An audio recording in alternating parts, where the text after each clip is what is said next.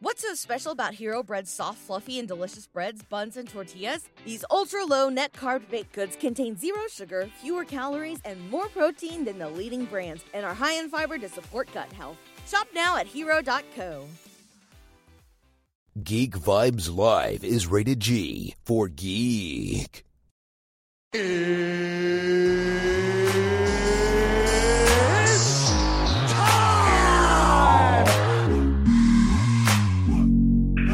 Hey, this is Matt Lesher. This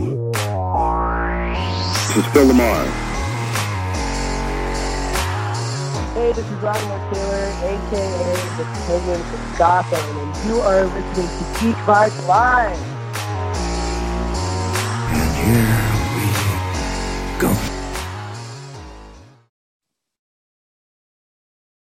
All right, I finally decided to start recording. Hello, hello, hello, everyone. Welcome to a really exciting episode of Geek Vibes Live Review.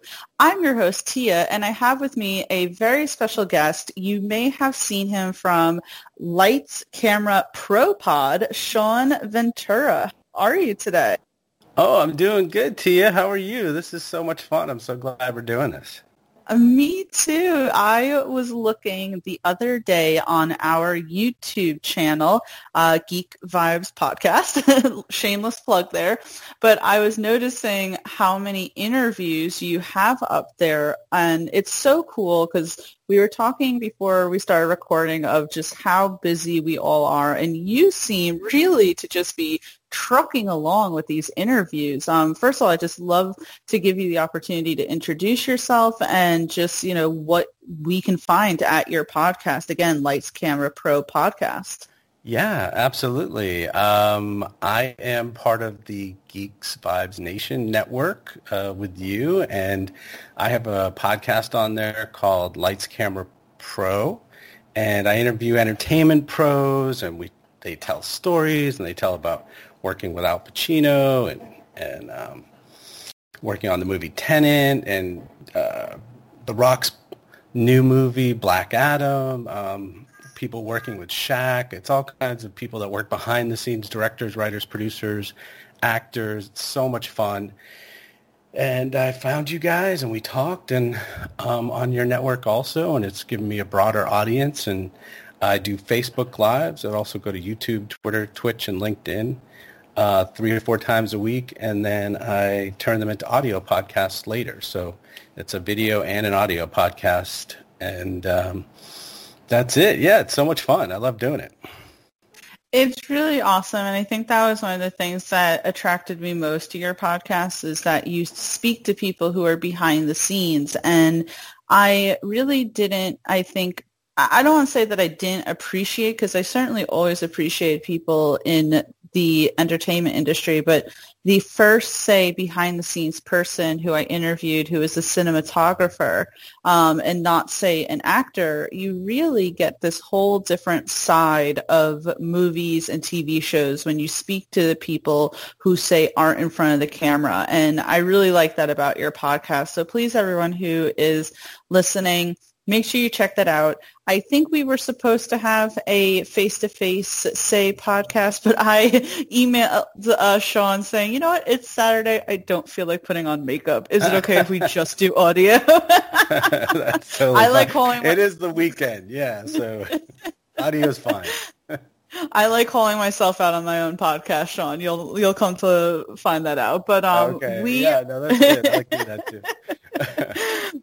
We are reviewing the Netflix TV show Ratched, which just came out, I think, a week ago now at this point. Um, just anyone who's listening, if you haven't seen the show yet, uh, spoilers, we will be mentioning spoilers. It is eight episodes. Again, it's on Netflix. It's developed by Ryan Murphy. It stars Sarah Paulson as Mildred Ratched, which for those who don't know, was quite the villainous character in the 1975 movie One Flew Over the Cuckoo's Nest. So, um, Sean, before we go any further, I do have to ask, I'm assuming you've seen One Flew Over the Cuckoo's Nest. Yes, yes, I did. Jack Nicholson and um, the guy who throws the uh, the sink out the window at the end Oh, of the so movie and great. helps Jack Jack leave, and, and Nurse Ratched who's doing lobotomies and messing with people and giving them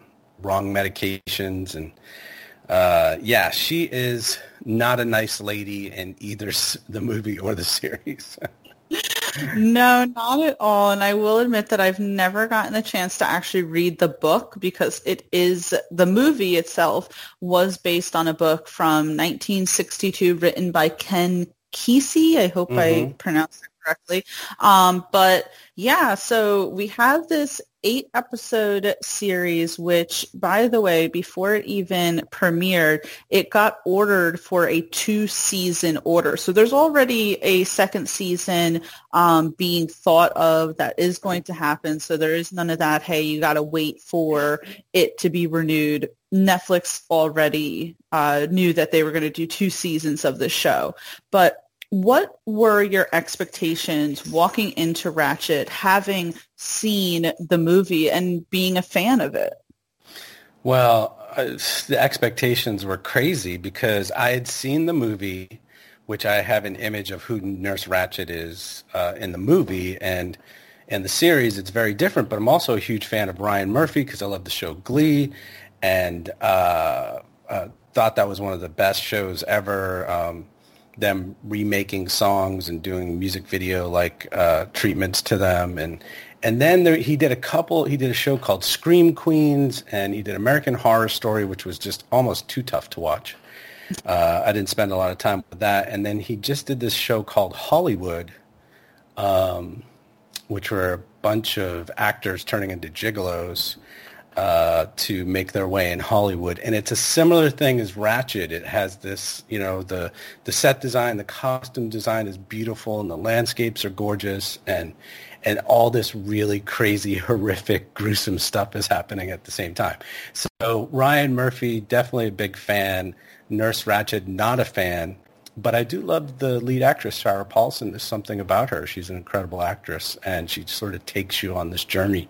So um, not what I expected at all, but kind of got into it and sort of forced myself through some of the more gruesome scenes that are really, we'll, we'll talk about those later, but oh my God, definitely like hard not to look away sometimes. Oh, absolutely. Um, I had read your notes uh, that you had come up with per episode, which were really great. Um, I felt that I, I was going to tell you maybe you should have written the review for this uh, show. You're so detailed, but um, I think that you were a little nicer to the show than I feel I am, which Oh, okay. is interesting to have, say, opposing thoughts like that. So this is where I'm coming at with Ratched. I was super excited for the show.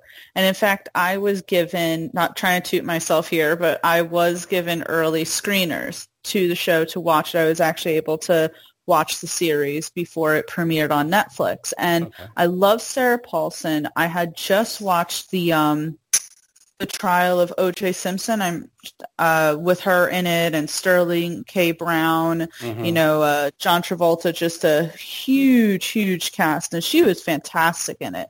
So I was really looking forward to Ratched because I felt that she would have been a perfect actress to play this character. Now, I will say just my overall general thoughts are the show itself did feel a lot like American Horror Story. And I'm not, say, the biggest fan of American Horror Story. And when I Mm. say that is, I think I had the same feelings that you do, is that some of it is just too hard to watch, Right. especially that first season. Um, I'm a weenie. I don't watch horror shows or horror movies really. I I can't get through it. Um, so you know, it, it had definitely that feel. Now, I love that it took place in the 40s. The costumes, as you said, were so gorgeous.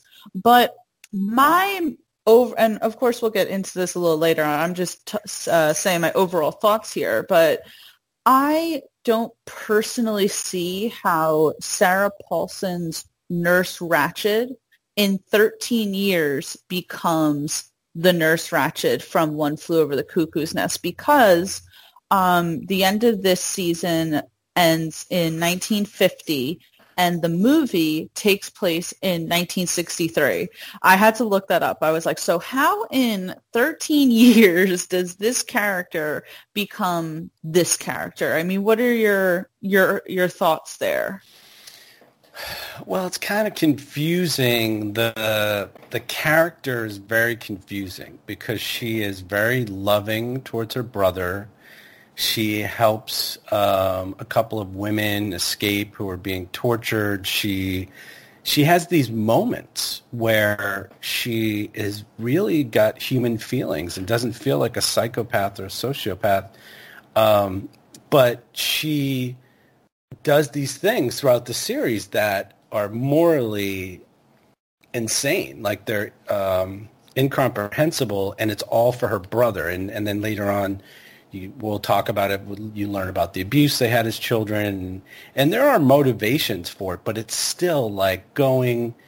You know, it's that old thing that I would do anything for my son, or I'd do anything for my wife, or I'd do anything for my brother just to save their life. And and that's kind of what she's doing and it's it's kind of like this well if you murder someone to save your brother's life is that worth it what is the balance like that doesn't really add up for me so it's kind of confusing to see her go back and forth between someone who is really just an awful horrible person and setting up these people for murder um, and then being like a really sweet kind caring woman.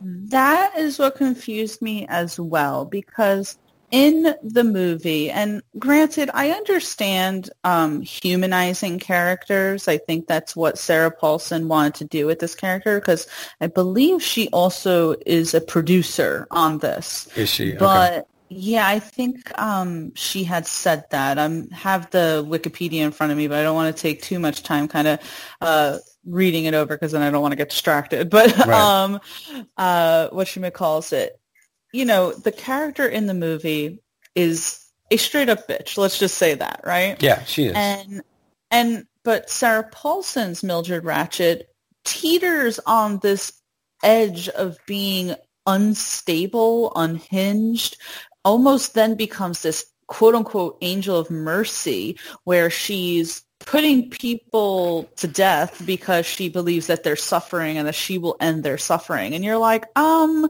I never thought that maybe Nurse Ratched be- belonged in these psychiatric hospitals instead of the actual patients. And then we see in the movie how utterly nasty she was to um, some of the patients, even leading um, gosh, I forget his name now, but leading, you know, the younger patient in the movie to commit suicide over it.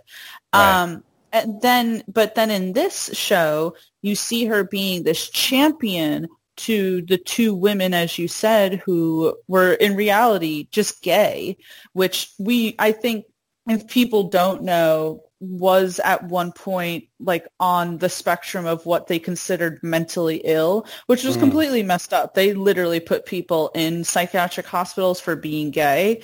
Um, and yeah. put them through the ringer like that. So yeah, like yes, you you want to see a character free these these other characters, but it's just weird seeing Mildred Ratched do that. I think that's what was strange for me. It's like, why does she care so much? And then obviously you find out later on, we'll talk about the relationship that she ends up developing with uh, Cynthia Nixon's Gwendolyn. But speaking of murder, which is, I know, a great transition here, um, what, God, what did you think of uh, Finn Wittrock as Edmund Tolleson, his introductory scene in Ratched?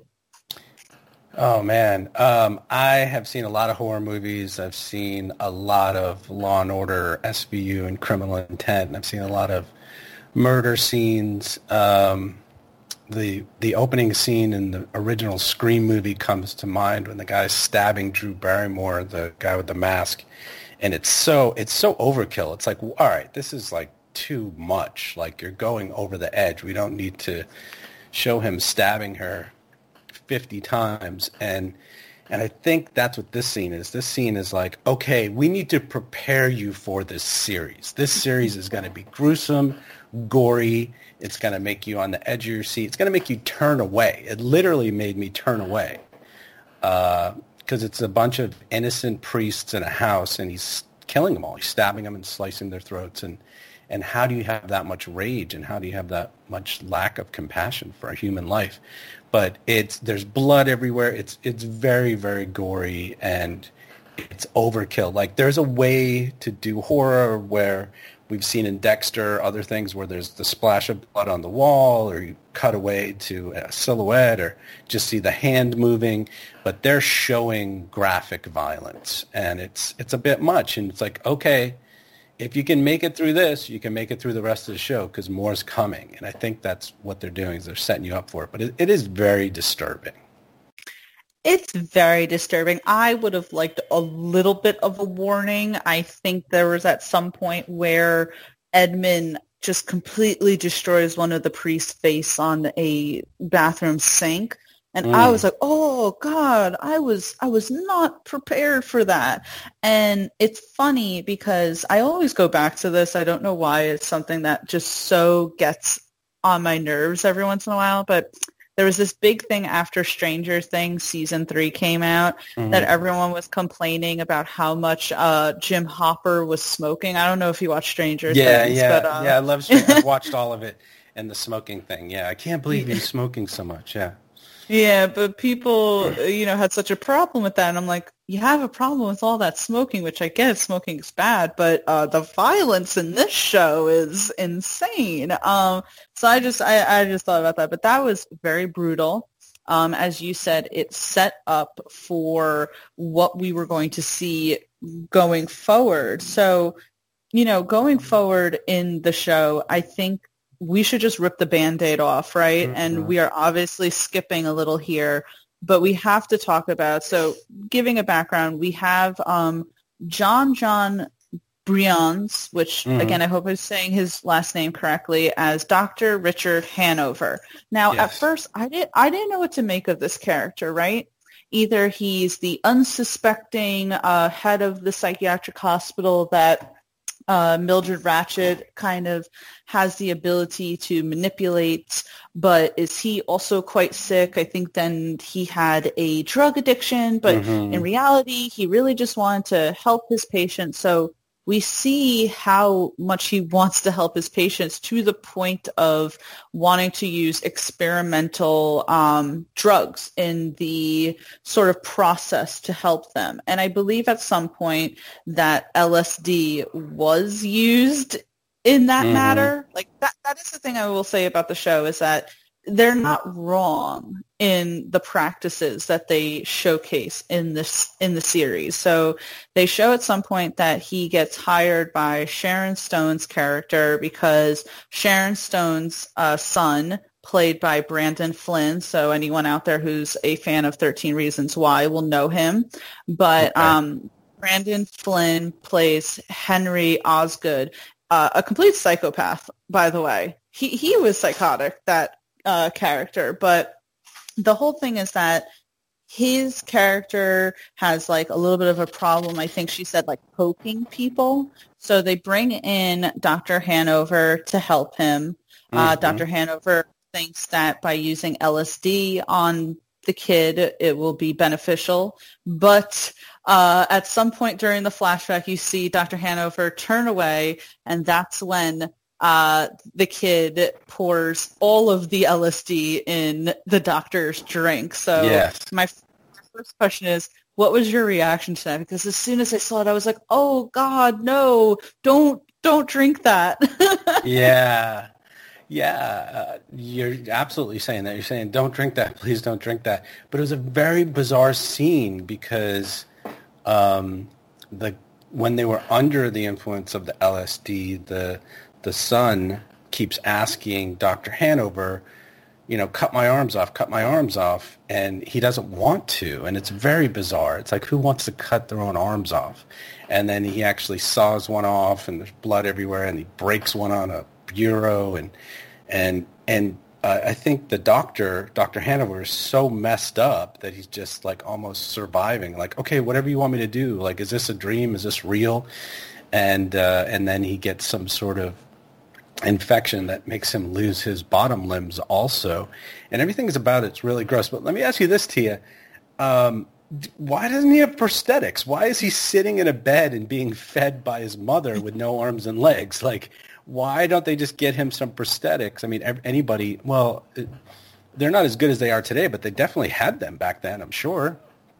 Yeah, it is funny you say that. I thought the exact same thing. They kind of, I feel, and this is where I think Ryan Murphy's background in American Horror Story kind of takes over here, is that I think they wanted the constant shock value of him almost sitting there as this like now kind of um, helpless doll that Sharon Stone's character Lenore kind of babies and uses as an excuse to then want to hire Corey Stoll's character to kill the doctor. Meanwhile, it really, I mean, was her son's fault, right? Yeah, but, I don't feel like it's justified at all that she wants to kill the doctor and she wants him decapitated and wants his head brought back. Once um, you find out the flashback, you're like, I'm sorry, your your son brought that upon himself. Yeah, it, it wasn't the doctor at all, but but she blames him. She has to blame someone. The whole situation is weird, but I love seeing Sharon Stone. I mean, she's 65 oh, yeah. years old. She looks great, and she's got that, you know, that thing from Casino or whatever it is, that edge that she's playing, and and she's a great character. I love that character. Oh yeah, no, she was fantastic. Um, I did really, really enjoy her. Um, I was super shocked at what happened to her character at the end of the uh, season, but I did want to add that I I didn't do my research on that, but I am sure that there were some prosthetics that they could have given this guy. Um, at, at least, least so on his he, legs or something. Yeah, yeah, at least so that he could have walked. Right. I don't think that they had as good of arm prosthetics back then because I think that's something that they're really just perfecting now. It feels like. Mm. Um, but they definitely had prosthetics for the legs. They just, I think, like the image of that. But yeah, that was shocking. Um, well, let me ask you this. let me ask you this, Tia, because I know you're asking the questions, but I have a question oh, for you that may come up later. Um, it's it's about the lobotomies. Okay, so the most disturbing thing for me when I saw Cuckoo's Next, Cuckoo's Nest 20 years ago is that Jack Nicholson really doesn't have anything wrong with him. They've just sent him there. It's kind of like the two lesbian characters. There's nothing wrong with them. They just have they're gay and they have these feelings, but they are saying there's something wrong with him in the same way that they say in the movie about Jack Nicholson. Jack Nicholson just gets in fights, basically. He's just a guy who solves his problems through fighting. And what they want to do is they want to take that fire, they want to take that, you know, thought away and and they give them lobotomies. And and in, in the show and the movie they give characters who really don't need lobotomies, lobotomies. I mean, you're basically taking away someone's compassion, their imagination, their their um, sympathy and all these things by putting uh, ice picks or or whatever into the frontal lobes. And it's really a disgusting awful thing to do to a human being. And it's almost worse than murder. Because then as we see with the priest that um, nurse ratched manipulates later the one surviving priest is that once it happens to him he's like a zombie. And he almost is just sitting around doing nothing so how do you feel about the lobotomies, and how do you feel? Um, for me, it's it's one of the most disturbing parts of the show, even more disturbing than the murders. Oh, absolutely. Um, when I first saw the movie, right, and they were yeah. exploring lobotomies, and you know, you would always talk about, wow, that was such a barbaric practice. How did they ever think that that was something that was a solution to anything back right. then. Um, and so we kind of see the origin to that because that, so this is the thing is that with the doctor, right? Um, Dr. Richard Hanover, I do truly believe that he really wanted to help these patients, but he was back in the 1940s and they kind of had this backwards mentality when it came to mental health. So him thinking, oh, well, you know, if this person has a affliction, all we need to do is uh, poke this one part of the brain and they'll be fine, right? Uh, but it was so what freaked me what freaked me out. Like, okay. yes, the the priest uh, being a complete vegetable afterwards Yeah. freaked me out. I, I I felt like you know you could see that happening because you saw One Flew Over the Cuckoo's Nest. You saw it happen to Jack Nicholson's Right, character. that's what happened but, to Jack Nicholson. Yeah, Right, which is why the um, very large Native American guy puts the pillow over him because he's like, man, this this guy doesn't want to live like this. I'm I'm just going to put him out of his misery. yeah. But what freaked me out is when Dr. Hanover had, uh, what was it? He had, I think, the press was there. He had Cynthia Mhm. Nixon's character, and he was doing, I guess, one version of a lobotomy to these four people just sitting out there being subjects pretty much. And the one person moving their arms because they were clearly like to me right because then i rewatched it and my boyfriend said oh i think that that was just like say the brain um kind of uh like i, I think that was a involuntary reaction Right, with the exactly. limbs right to Yeah. me i i thought the person was awake i was like oh my god no that that person's awake right now and they are experiencing which either one sounds like a horrible thing but just that is awful. And one of the characters is just a teenage boy who has daydreams. It's like really he's just, he has daydreams, so we're going to give him a lobotomy. Tell me insanity. this: did, didn't you think that that kid ends up being the guy in One Flew Over the Cuckoo's Nest who ends up breaking out by throwing the um, washer Oh. machine through the window? I felt like they were going with that. Okay, because it, this series is going to merge with the movie. I've read that somewhere. I've read several articles, and, and it is going to merge. Not next season, but maybe the third season or something. They're talking about. But yeah, it's gonna. She's gonna become that. But uh, I almost felt like that, but maybe like the ages wouldn't match up. But I almost felt like they were trying to do a nod, but I could be wrong there. But you're right. He, the kid was just daydreaming. Every kid daydreams. As adult, we daydream. And can you imagine them saying, "Oh, well, that that is totally cause for you to get a drill up in your nostrils or something like that." Yeah. Oh God, I was so stick to the bad. Yeah.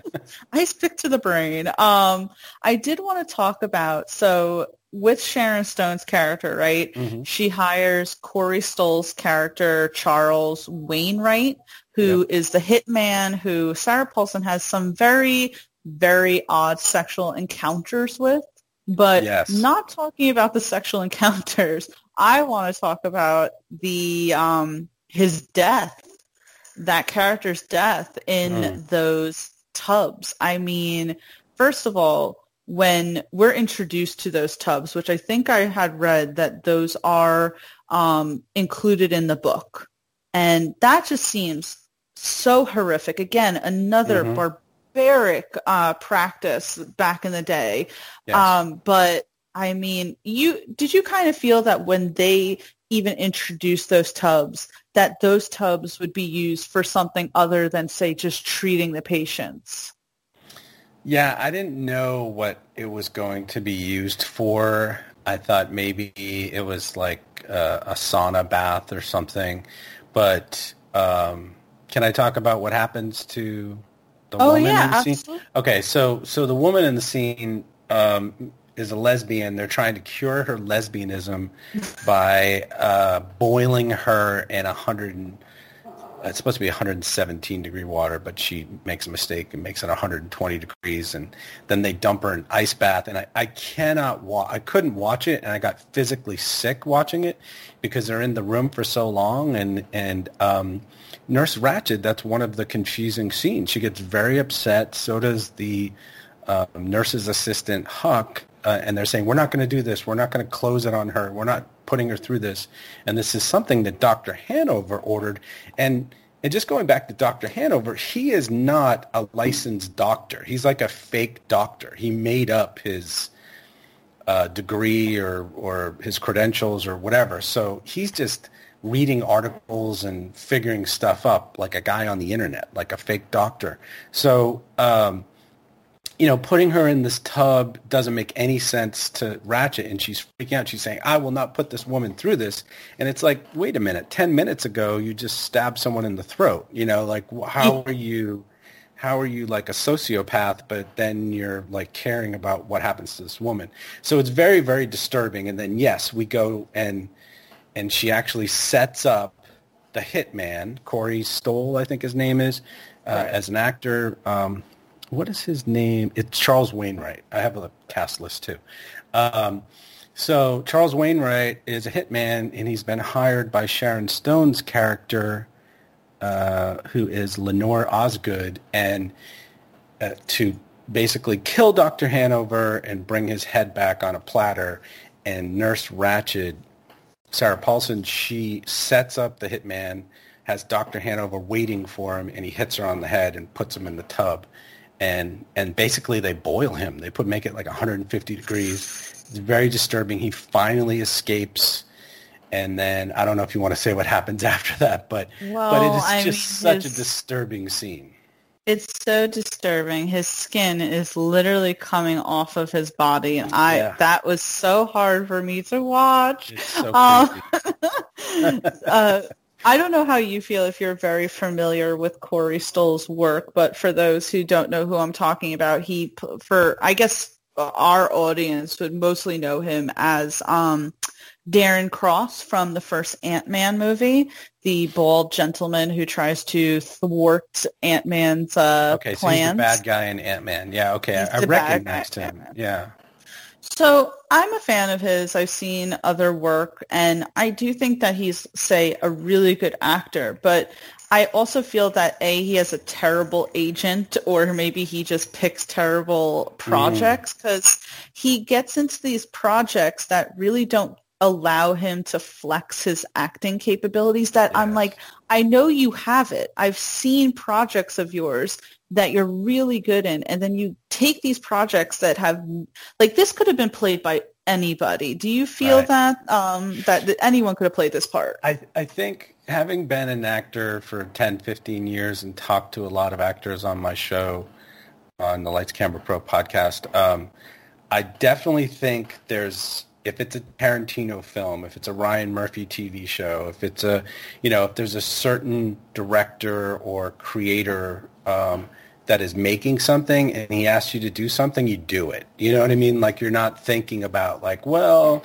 is this the right part for me or is this the, this is like a high, everybody knows these shows are going to be huge. I mean, this was the number one show on Netflix the other day. So um, that's huge. That's millions of people watching it. So I think that may have been just a personal actor motivation, but you're absolutely right. It's it's something that anyone can play, but he is a big, tough guy and you know, looks like a hit man, looks like he can handle himself, but yeah, probably not the best role for him. I only say that because it seems like anytime I like an actor, they I see like one thing that they're really good in and I say, "Oh, I can't wait for them to be in more projects." And they get cast in the project and then they end up being like a side character that ends up getting killed off like early on in right. whatever they're in. So, it's just a curse of Tia shouldn't like actors cuz then their roles like I love Jon Bernthal and he dies in say like 95% of the projects that he's in and i'm like yes. damn it but but not in um, punisher he made it in punisher not in punisher he made it in punisher they but just you know decided to kill the entire show as a little aside finn wittrock who we haven't really talked about except for the the killing the priest scene the murder scene with the priests in the beginning which is very graphic I was watching La La Land last night because I was introducing it to my girlfriend, and I love that movie. And he plays Emma Stone's boyfriend. Who mm. um, have you seen La La Land?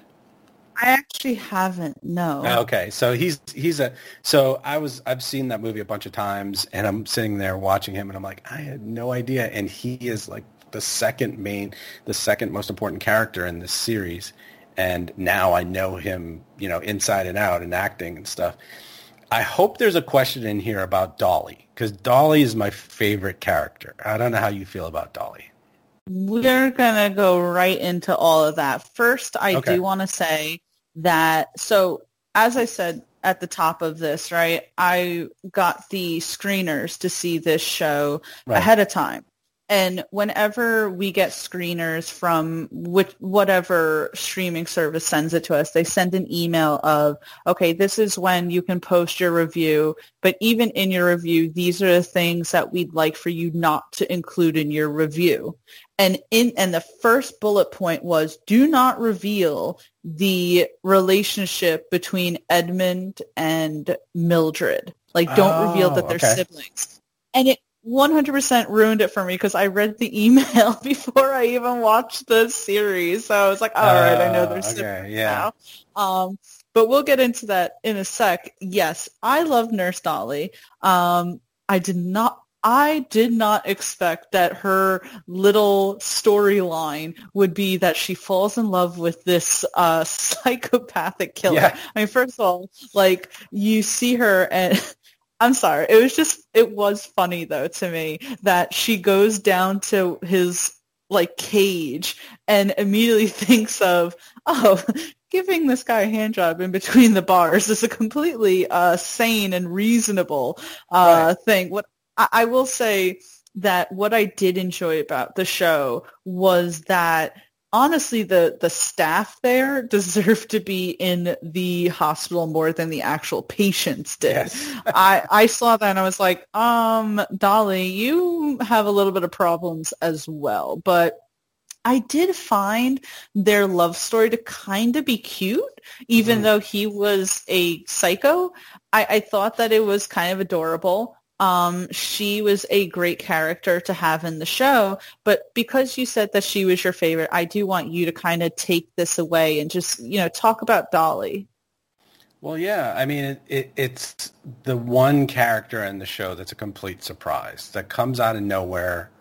He is uh, Finn Wittrock or Edmund Tolleson. Um, he is a psychopath, sociopath, and he murdered a bunch of people. And the guard tells her, before you bring him his food, know that he could reach out and grab you and kill you because he's a murderer. And she goes and has a conversation with him and falls in love and then keeps coming back and then helps him escape. But the scariest thing about her is when after they escape and they're the cops are on their tail and they're holed up in this barn. First of all, they take too long in the barn. You know the police are coming. What are you doing? They're like making food, sleep, sleeping, and making love. But she actually, um, Edmund says to her, "You kind of scare me. Why did you shoot that woman? Like, you're scarier to me. This guy killed six people, and he's scared of Nurse Dolly." um, and then she comes out. You know, he puts his hands up. She comes out, guns blazing, like. Uh, she's, Oh yeah, it was pretty epic. in Butch Cassidy say and the that. Sundance Kid or, or one of those movies. I mean, it's just absolute in- insanity, and I What's so special about Hero Bread's soft, fluffy, and delicious breads, buns, and tortillas? Hero Bread serves up 0 to 1 grams of net carbs, 5 to 11 grams of protein, and high fiber in every delicious serving. Made with natural ingredients, Hero Bread supports gut health, promotes weight management, and helps maintain blood sugar. Hero also drops other limited edition ultra low net carb goodies like rich flaky croissants and buttery brioche slider rolls. Head to hero.co to shop today. love her because that's the thing. It's kind of there was a movie that Tarantino did with Woody Harrelson, Juliette Lewis. I forget the name. It's called like American Murder or something. And she turns out to be he's the murderer, and she turns out to be crazier than him. So I think it's based loosely on that. And it's such a surprise, and it's so much fun. And I needed a little fun in that show because it's very dark, and it keeps going and it keeps building. And you're like, geez, I need a break from this stuff. Yeah, one hundred percent. They're little like they almost kind of were like Bonnie and Clyde Yeah, a little, exactly. and That's I, what I was. and I felt I felt that Dolly wanted that. She probably, you know, it's the 1940s. She's supposed to be this, you know, nice young woman. What's expected of her? Find a nice man. Da da da da da. And instead, she's like, "Oh, I like this dangerous guy that's an outlaw. You know, let's like live on the edge." And as you said, at some point, he was more logical than she was. He's the one that was like, we have to be constantly on the run. Why are you so like la-di-da? And she's like, no, let's take a break and, you know, make love in this barn. As you said, I was Yeah. like, they're taking way too long. And as soon as they open the door, there's the freaking authority. But there, what was shocking to me was their escape plan because it was supposed to be at first, if you remember, Mm. Mildred and Edmund came up with something that to just make Edmund look crazy so that he could stay in the asylum and not be fit for trial, which would mean that he would be get, uh, sentenced to death. Right. But instead, Edmund and Dolly had a completely different uh, thing where, correct me if I'm wrong, who did she shoot? Because she definitely shot someone. She shot um, Cynthia Nixon. Um, she didn't kill her. But she Uh, did shoot- Gwendolyn Briggs, who is the, I mean, we should just tell people now, she's um, in love with Nurse Ratched, and they eventually get together. Oh, don't we are definitely going to get to that. Do not worry. Um, I was, I'm a big fan of Sex in the City, which Mhm. Cynthia Nixon played Miranda on that. oh, yeah. I've seen like six eight seasons. so I, as soon as I saw that Cynthia Nixon was involved in this project, I was elated by that alone. But um, yeah, the Dolly and Edmund escape was very shocking, especially because Edmund ends up killing that one bodyguard who was so nice um, and just truly did not Yeah. deserve that. And he is one of only two characters I feel like in that entire show who are actually I want to this is such a loose word because what really is normal, but I want to say normal just for the sake of an easy word to use. yeah. Um, I want to say really quick before we go into Gwendolyn and Mildred, I love Huck. I loved Yes. Huck so much. Um, Yes. which is funny because in the trailer and in the first episode, his character is kind of used to, I think, set the scene of this uh, topsy-turvy sort of show because, you know, obviously his face is disfigured. So it adds to that almost like horror funhouse circus sort of Mhm. thing that I think Ryan Murphy was trying to get past. Um, but his character is completely like even keel, right? He's a Yeah. he's a vet.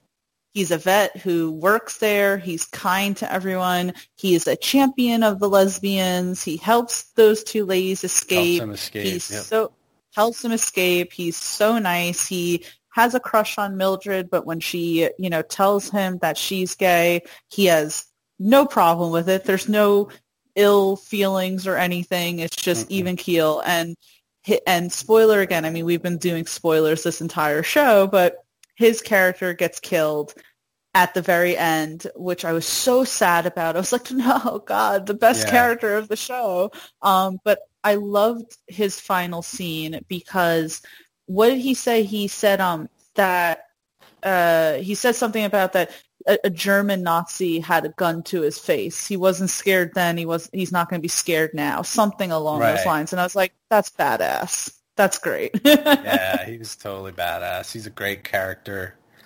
He stands up for everybody, and yeah, you're right. He is the. I think of him and the security guard as the only good people in the place. Everybody else is a cheat and a liar and a thief and a murderer. pretty But, uh, much. Pretty much. But Nurse. Ratched says to him, she says, um, and and we haven't talked about Nurse Bucket at all, who's Judy Davis, who I've known for years, ever since she was in um, Woody Allen's Hannah and Her Sister. She was great in that 30 years ago. But um, she is a great character. She's she kind of great character. Um, doesn't she? I'm sorry to interrupt you, Yeah. Sean, but doesn't she kind of remind you of the movie version of Ratched? Yeah, she seems more like more, more like the movie version, and she seems more like um, what Ratched is going to become. You know, it's a, it's like Yeah. it, it's uh, her older self. Yeah, foreshadowing of herself or her her bad side versus her. good- Maybe she's her good side at this point now that with all the twists and turns at the end.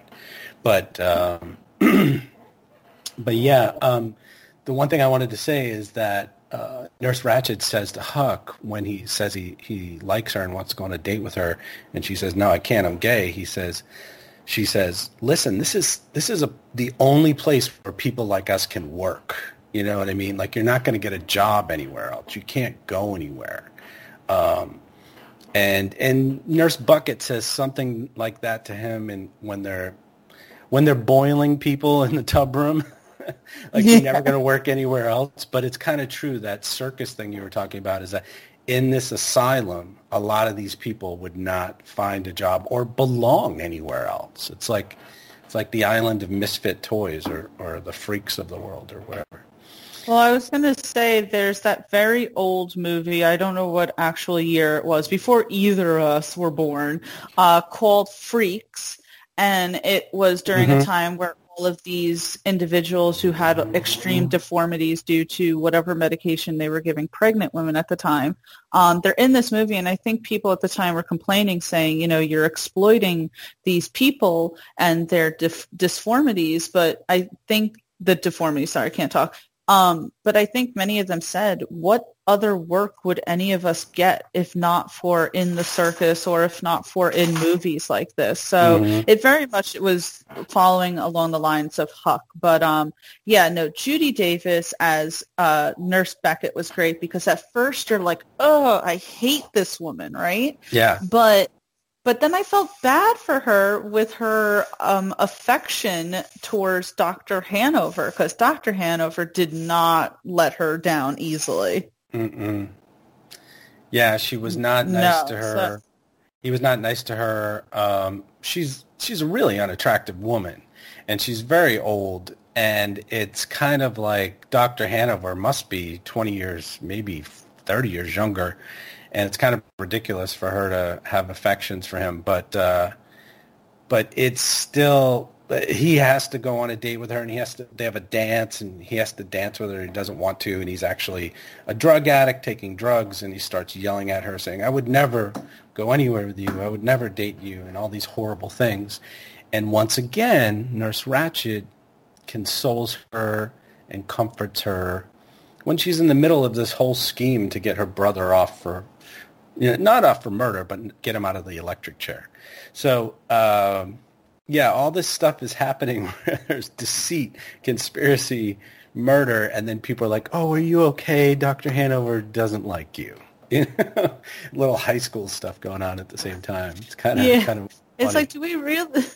It's like, do we really have time for this right now? Um, but it's funny because she, I think, becomes an ally down the line. So um, what you calls it. So we have Cynthia Nixon as Gwendolyn Briggs. She yes. is the secretary to the governor, played by Vincent D'Onofrio. Mm-hmm. Um, who I just have to say, I love Vincent D'Onofrio, and yes. it's so funny seeing him in a role where is, he's quite despicable. I mean, we know that he can play a bad guy from, you know, Wilson Fisk in the Daredevil series, but there right. was just no redeeming qualities to him as the governor at all. Oh, um, he's such an ass, yeah. Such an ass. I I will say really quick, um, if you ever want, there's this show called uh, Penny Dreadful City of Angels, which it did get canceled. It had one season and that's it. Mm-hmm. I quite liked it. I was very sad that it got canceled. But if you watch it, they have a character that is very similar to um, the character that Vincent D'Onofrio plays. So it was interesting seeing that. But we have Cynthia Nixon's character, Gwendolyn Briggs. Um, she becomes close to Nurse Ratched. Now, I swear to you, um, I saw that, uh, you know, that plot line with her having an attraction towards Mildred a mile away. Yeah. As soon as she, as soon as she took Mildred to that club, um, I was like, uh, no, no, not even that. I'm sorry. When they were at the restaurant and she's showing her how to eat an oyster, I'm like, oh, yeah. I'm sorry. I have many, many, many female friends and I have, we have never had an interaction like that before. That was like quite on the nose. I mean, what did you think during that? Were you kind of like, was your radar up where you're like, I see where this is going? Yeah. I mean, absolutely. Cynthia Nixon, um, definitely on, even on Sex in the City, I was like, wait, she has a boyfriend? Like, she doesn't seem like she has a boyfriend. Um, but I definitely got that vibe from her. And, and Nurse Ratched is, she's a, she's an attractive woman, but the way she dresses and the hats and the, the coat and everything's one color and, and her hair. Uh, even my girlfriend um, had mentioned it. She wouldn't watch the show, but she saw photos. Like, oh my God, look at her hair. It's it looks like a team of people put that together with all the the curls and the rows and buns in the back. Um, so she's very attractive to look at, and and um, I think uh, as we saw throughout the show, there were men and women who were doing it. But yeah, I, it was it was very obvious to me when um, but Nurse Nurse Ratched didn't get it at all. That's that's the whole point. We're sitting there as the audience. We get it. We're like, okay, this woman's attracted to this woman. Oh, she was completely to oblivious to it. But she was like, "What are you? What are you doing? Like, where are we going? Like, oh, we're just going to a bar." And she walked in. She was shocked that it was a lesbian bar, gay bar, and and it was like, come on, Nurse Ratched. you have ever been outside? like how blind? like, yeah, I mean, you can't tell what's going on here. This woman likes you. Uh, but yeah, she's I, very, very naive. I guess it's supposed to be the times, right? The 1940s. Oh my yeah. God, you know. Um, I mean, they had two women in their own facility who were there because they were gay. So to Mildred Ratched, who we find out about her past as horrific as it was, very sheltered, um, and considering back then that being gay was considered a mental illness, she's like, "Oh, not me," and it it's kind of not kind of funny, kind of great, you know, that like Gwendolyn really felt, say, that comfortable in her sexuality, even though we do find out that Gwendolyn is married to a man just for the simple fact that they're both pretending. Um, but I mean, Gwendolyn like put herself out there in a time where I feel like it would have been super dangerous for her to even attempt to try to hit on uh, Sarah Paulson's character. Did you kind of feel like that? I mean, I almost yeah. felt scared. And, that, well, I like, feel I feel scared for Nurse Ratched and her because one, Nurse Ratched could say, "Oh my God, you're a lesbian. You need to come and get a lobotomy." Or later on in the show, I felt like someone was going to be like, "Oh, Nurse Ratched's a lesbian. Let's get her into the hospital." Uh, so to be so open with that stuff at that time, the the solution is to put you in a mental hospital. Uh, you know, it's it's a lot. Like you said, it's a lot for him to come out. And and she had a beard. She had someone who was uh, a gay man that she was married to, and they're both do, doing the marriage thing just to cover up, and so that he could have a career and all this kind of stuff as a lawyer, and that was really interesting. Um, that was but, interesting as well. Only also because I felt that um, just saying that it was an interracial marriage, which I felt that back in the 1940s also would have been something that would have been yes. looked down on. So yeah, I felt that it was a, little interest, a lot of issues, right? So I feel like uh, I don't know. I, am not trying to say anything bad here. I'm just saying that in the 1940s, I feel that that also would have been very challenging for them. Yeah, and they just sort of brushed over that. I get that, but the really the most disturb. There's lots of murder and there's lots of horrible things that go on in this show, and it's hard to watch. But the most disturbing part of the show is is the the youth of Mildred and uh, Edmund. And, yes. and and I don't even want to go into details because it's so disturbing. But I just ask myself, and I ask you, I don't even know if you want to answer, like, why does someone put something like that into a show? Okay, I understand this is entertainment, and you know something bad happened to her as a child. We could briefly. It's kind of like too much. Like like the murders were too much. Like and I understand we're desensitized and we see all these movies, so they want to push it to the next level and the next level and the next level. But it's almost like, oh my God, the puppet show sort of reenacting what happened it is is absolutely horrifying. Very horrifying. I'm glad that you brought it up. Um, Sean, you are being an amazing co-host this episode, I have to say. Um, Thank you. It's great talking to you because you, um, I, I don't want to say we're on the same. We know a lot of the same uh, shows and movies, and we can talk very easily. So this is fun. It's very fun. Um, the subject matter, though, for that is not fun. But I Yes. will say, I will use as an example that when the first season of Jessica Jones came out, right? Yeah. I saw a lot of articles that praised the show for addressing the um, the situation of rape without showing a rape scene, right? Right. It's like we we get it, right? We can get that this was a horrible, traumatic, uh, you know, event in Jessica's life, and we don't need to see Kilgrave forcing himself on Jessica, and Right. that was praised up and down. I agree. I watched it and I was like, thank God, right? Um, but it's as if this show was like, no, no, no, no. We're going to actually show this. And it, it went on for a really long time. I felt like Ryan Murphy really just kind of, he abused that scene longer than he really had to. I don't think he needs to, to do it at all. He could have just said, um, you know, Right. These things happen very- rather than showing it. And I think Right. that's a, a thing for both of us with Ryan Murphy. Like I, I can't believe he made the show Glee, which was filled with positivity. And yeah, there were these high school relationships and there was issues with homophobia and racism, but it, but it was like a, it was a positive show in the end. In the end, it was uplifting, you know, every episode. And this is just like, you know, we're going to dra- drag this murder out for so long in the beginning that it makes you really, really uncomfortable and even sick to your stomach. And we're going to drag this bathtub scene. We're going to drag this, you know, horrible stuff that happened to these children out for so long. It's like, like you said, we understand it. We get it. You don't have to do it for six minutes. Yeah, and I think that is was one of my biggest critiques of the show and why I felt that it didn't really tie into the movie so much because the movie and again I, I understand for anyone who's listening going, well, it's different, you know, I, I understand. Obviously there's different adaptations and this is his show. I understand that, but uh, the movie was never about this like torture effect and this shock and awe, right? It was a psychological thing. And I feel that this show was a lot of times shock and awe. And they really did that with that puppet scene showing their background. It was Mhm. very disturbing that I could honestly do without. But um Yeah.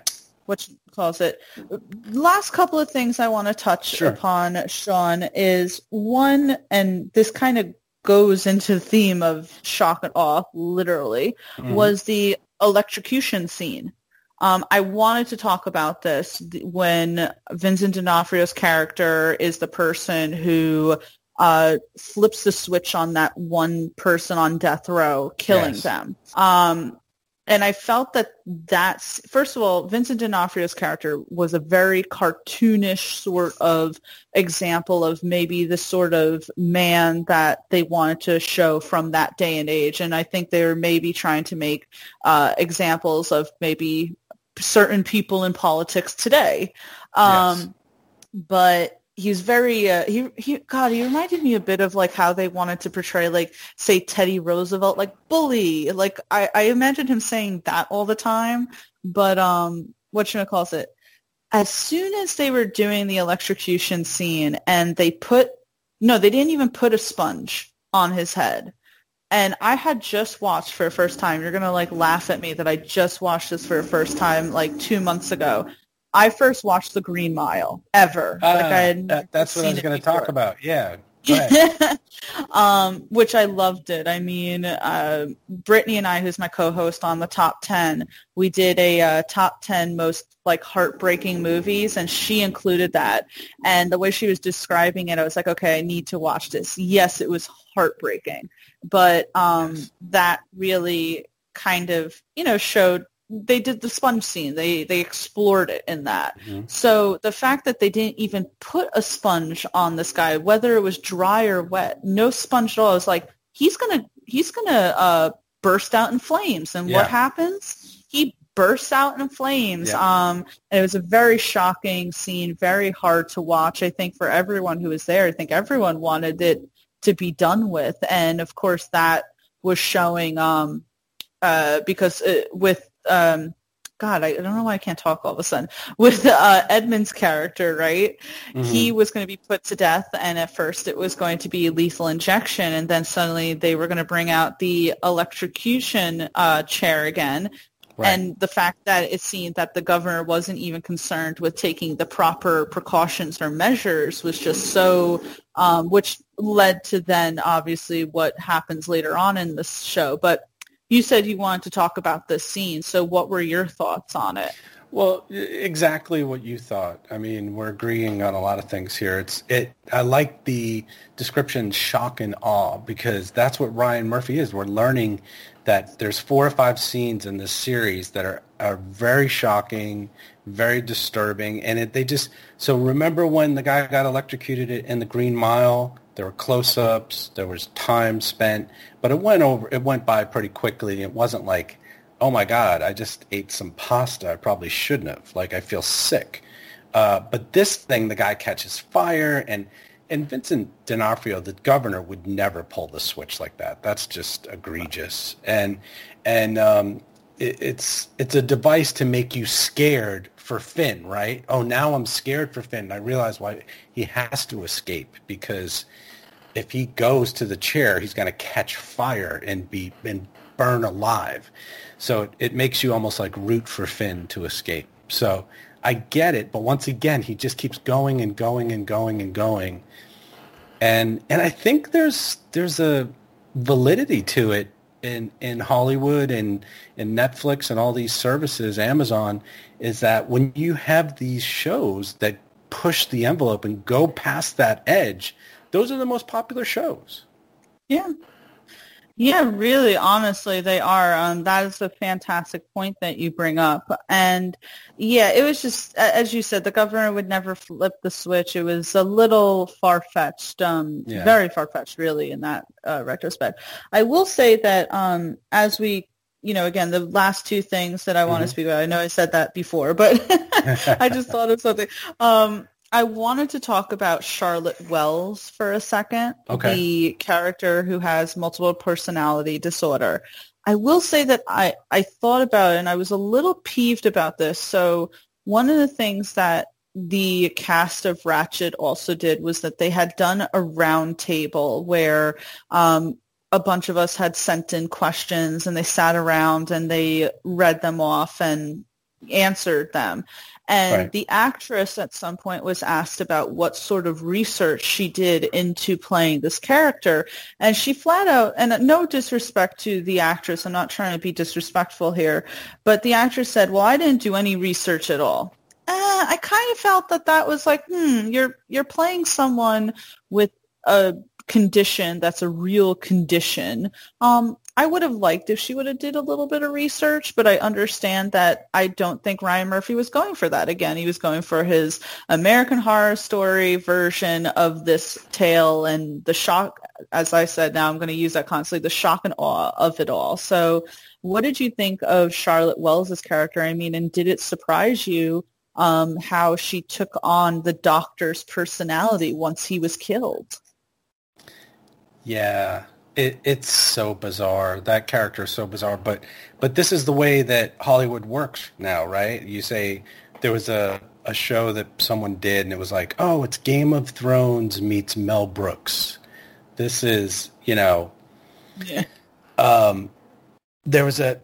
Um, I'm losing my train of thought here, but uh, there was uh, the movie Split with Yes. um, what is the actor's name? Oh, uh, James McAvoy. James McAvoy. And now this guy has multiple personalities, just like Charlotte Wells does. And and Charlotte Wells, the first scene you hear, see her screaming, "I was in the Boston Philharmonic, and I was in the front row of the um, Australian Symphony, and I've played at Juilliard School, and you're a loser, and you're nothing." And and this angry woman who we find out later By the way, that was a great impression. A plus. yeah. and then and then we find out that you know later on it's this woman who's protecting herself because once again another horrible story about this woman kept in a closet for nine days uh, by four young men that were torturing her. Um, so she has this trauma and she has these multiple personalities. But James McAvoy, when he changes characters in Split, and I think he has uh, up to 13 characters, you believe it. And there's a transition and it, it's very quick, but you see it. And I believed every single one. That's another difficult movie to watch. But um, it's M. Night Shyamalan. I love his movies. But um, with this movie, um, with this series, she sort of hopped real quickly just by putting her head down and I didn't I didn't see the transition and and the whole Hanover thing that she I'm Dr. Hanover now. It's all possible, but I didn't feel it I, I really didn't like the character is what I'm trying to say. I didn't feel it as much as I should have. And um, it was horrible that what happened to her. It was horrible that she ends up killing Dr. Hanover, who's trying to help her. He wants to help her escape so that he can. But then she's a device, right? They need to figure out a way to get Finn out of there, and, and Ratched can't do it, and Huck can't do it, and this person can't do it. So, you know, I don't know if you want to hop to the end here, but um, she actually helps Edmund, the brother, escape, and um, there's a phone call at the end. But but Charlotte Wells is not my favorite character. I did want to comment on Charlotte Wells quickly um, Sure. before we hop to the end. Um, yeah, so this goes into, again, the research of the character, right? Obviously, Charlotte Wells, something very horrific happens to her. But if you do research on multiple personality disorder, it is something that really happens to a child. Um, it, in most cases, uh, extreme abuse to a child, sexual abuse, um, where the the mind, because it's so young and can't comprehend what's going on, ends up splitting in an effort to protect the person, right? Right. But Charlotte Wells was an adult when this happened, so it, uh, the fact that that would happen to an adult really isn't that um, realistic. Um, so you know, I just feel like this show didn't try to be very realistic. Split was great, by the way. I think James McAvoy did an amazing job.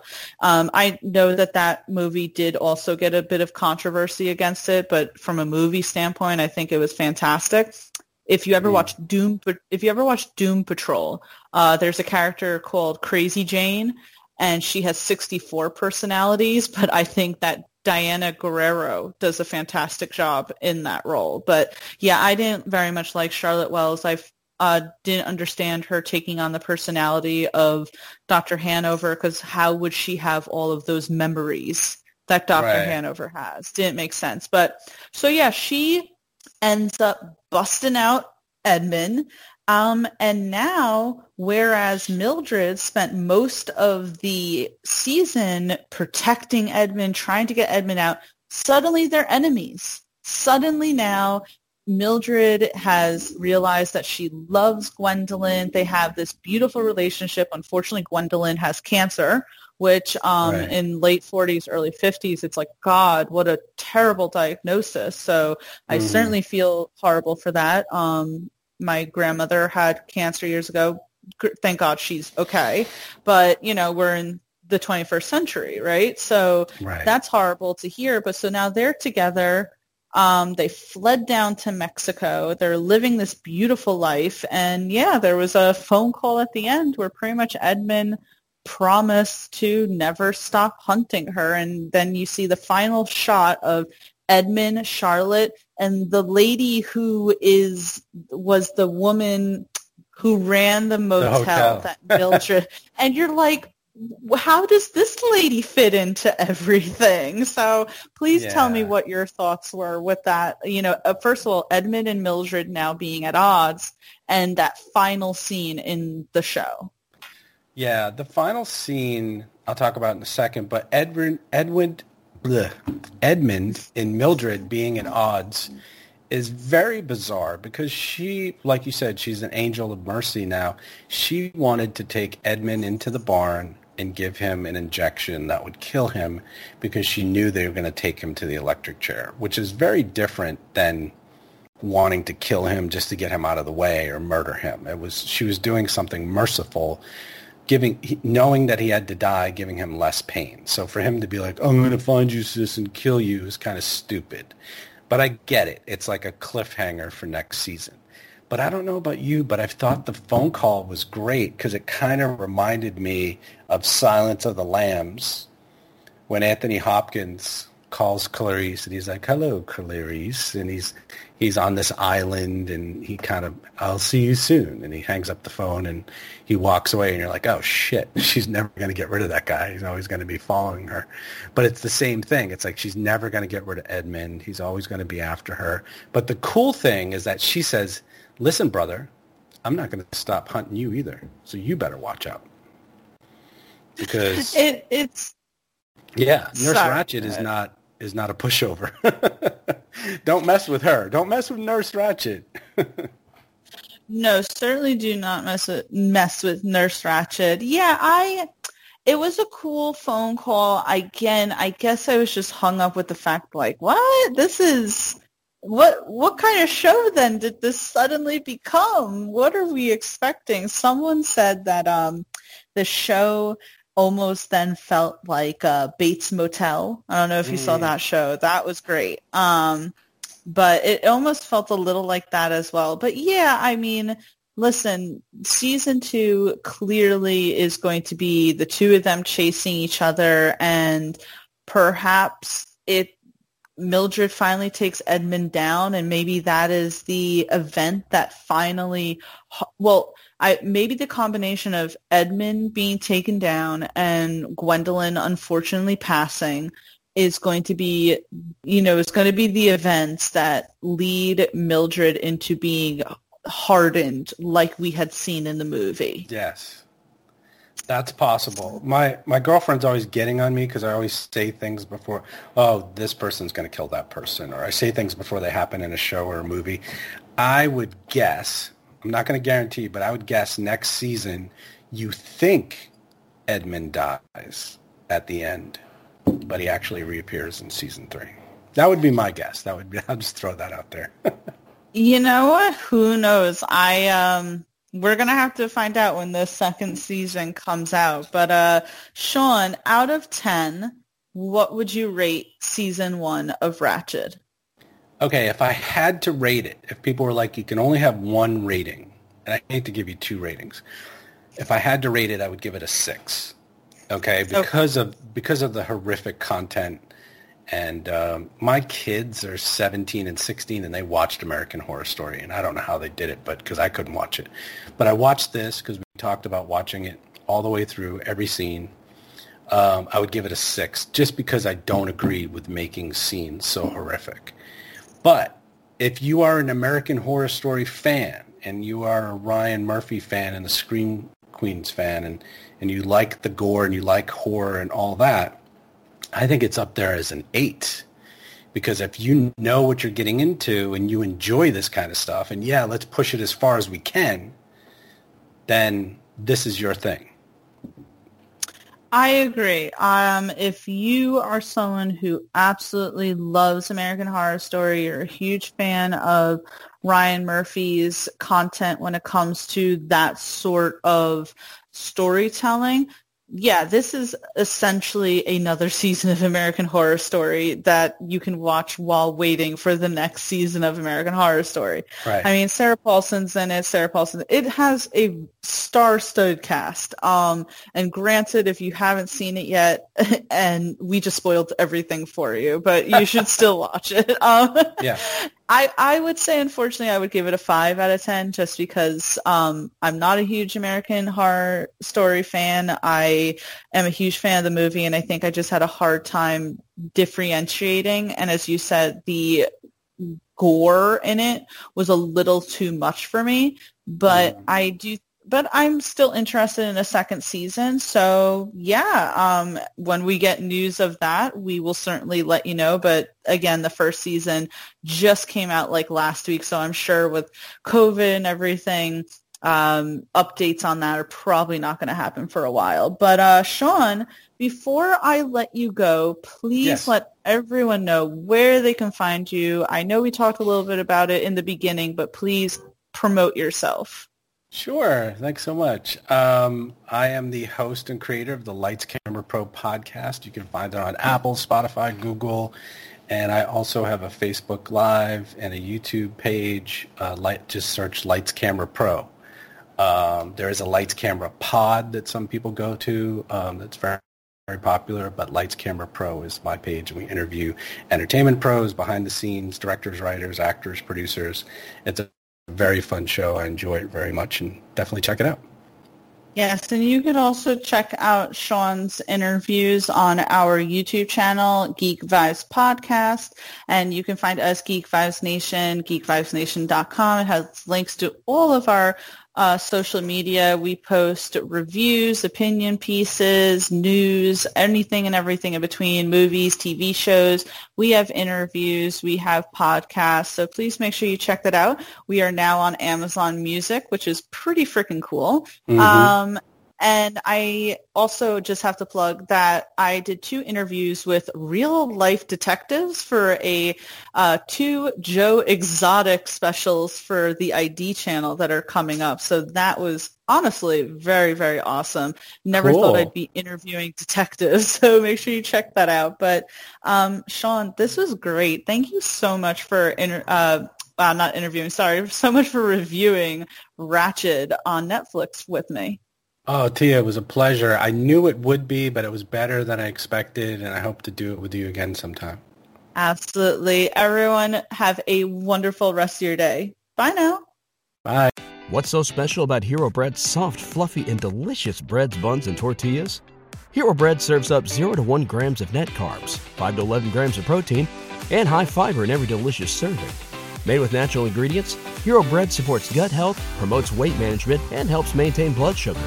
Hero also drops other limited edition ultra low net carb goodies like rich, flaky croissants and buttery brioche slider rolls. Head to hero.co to shop today.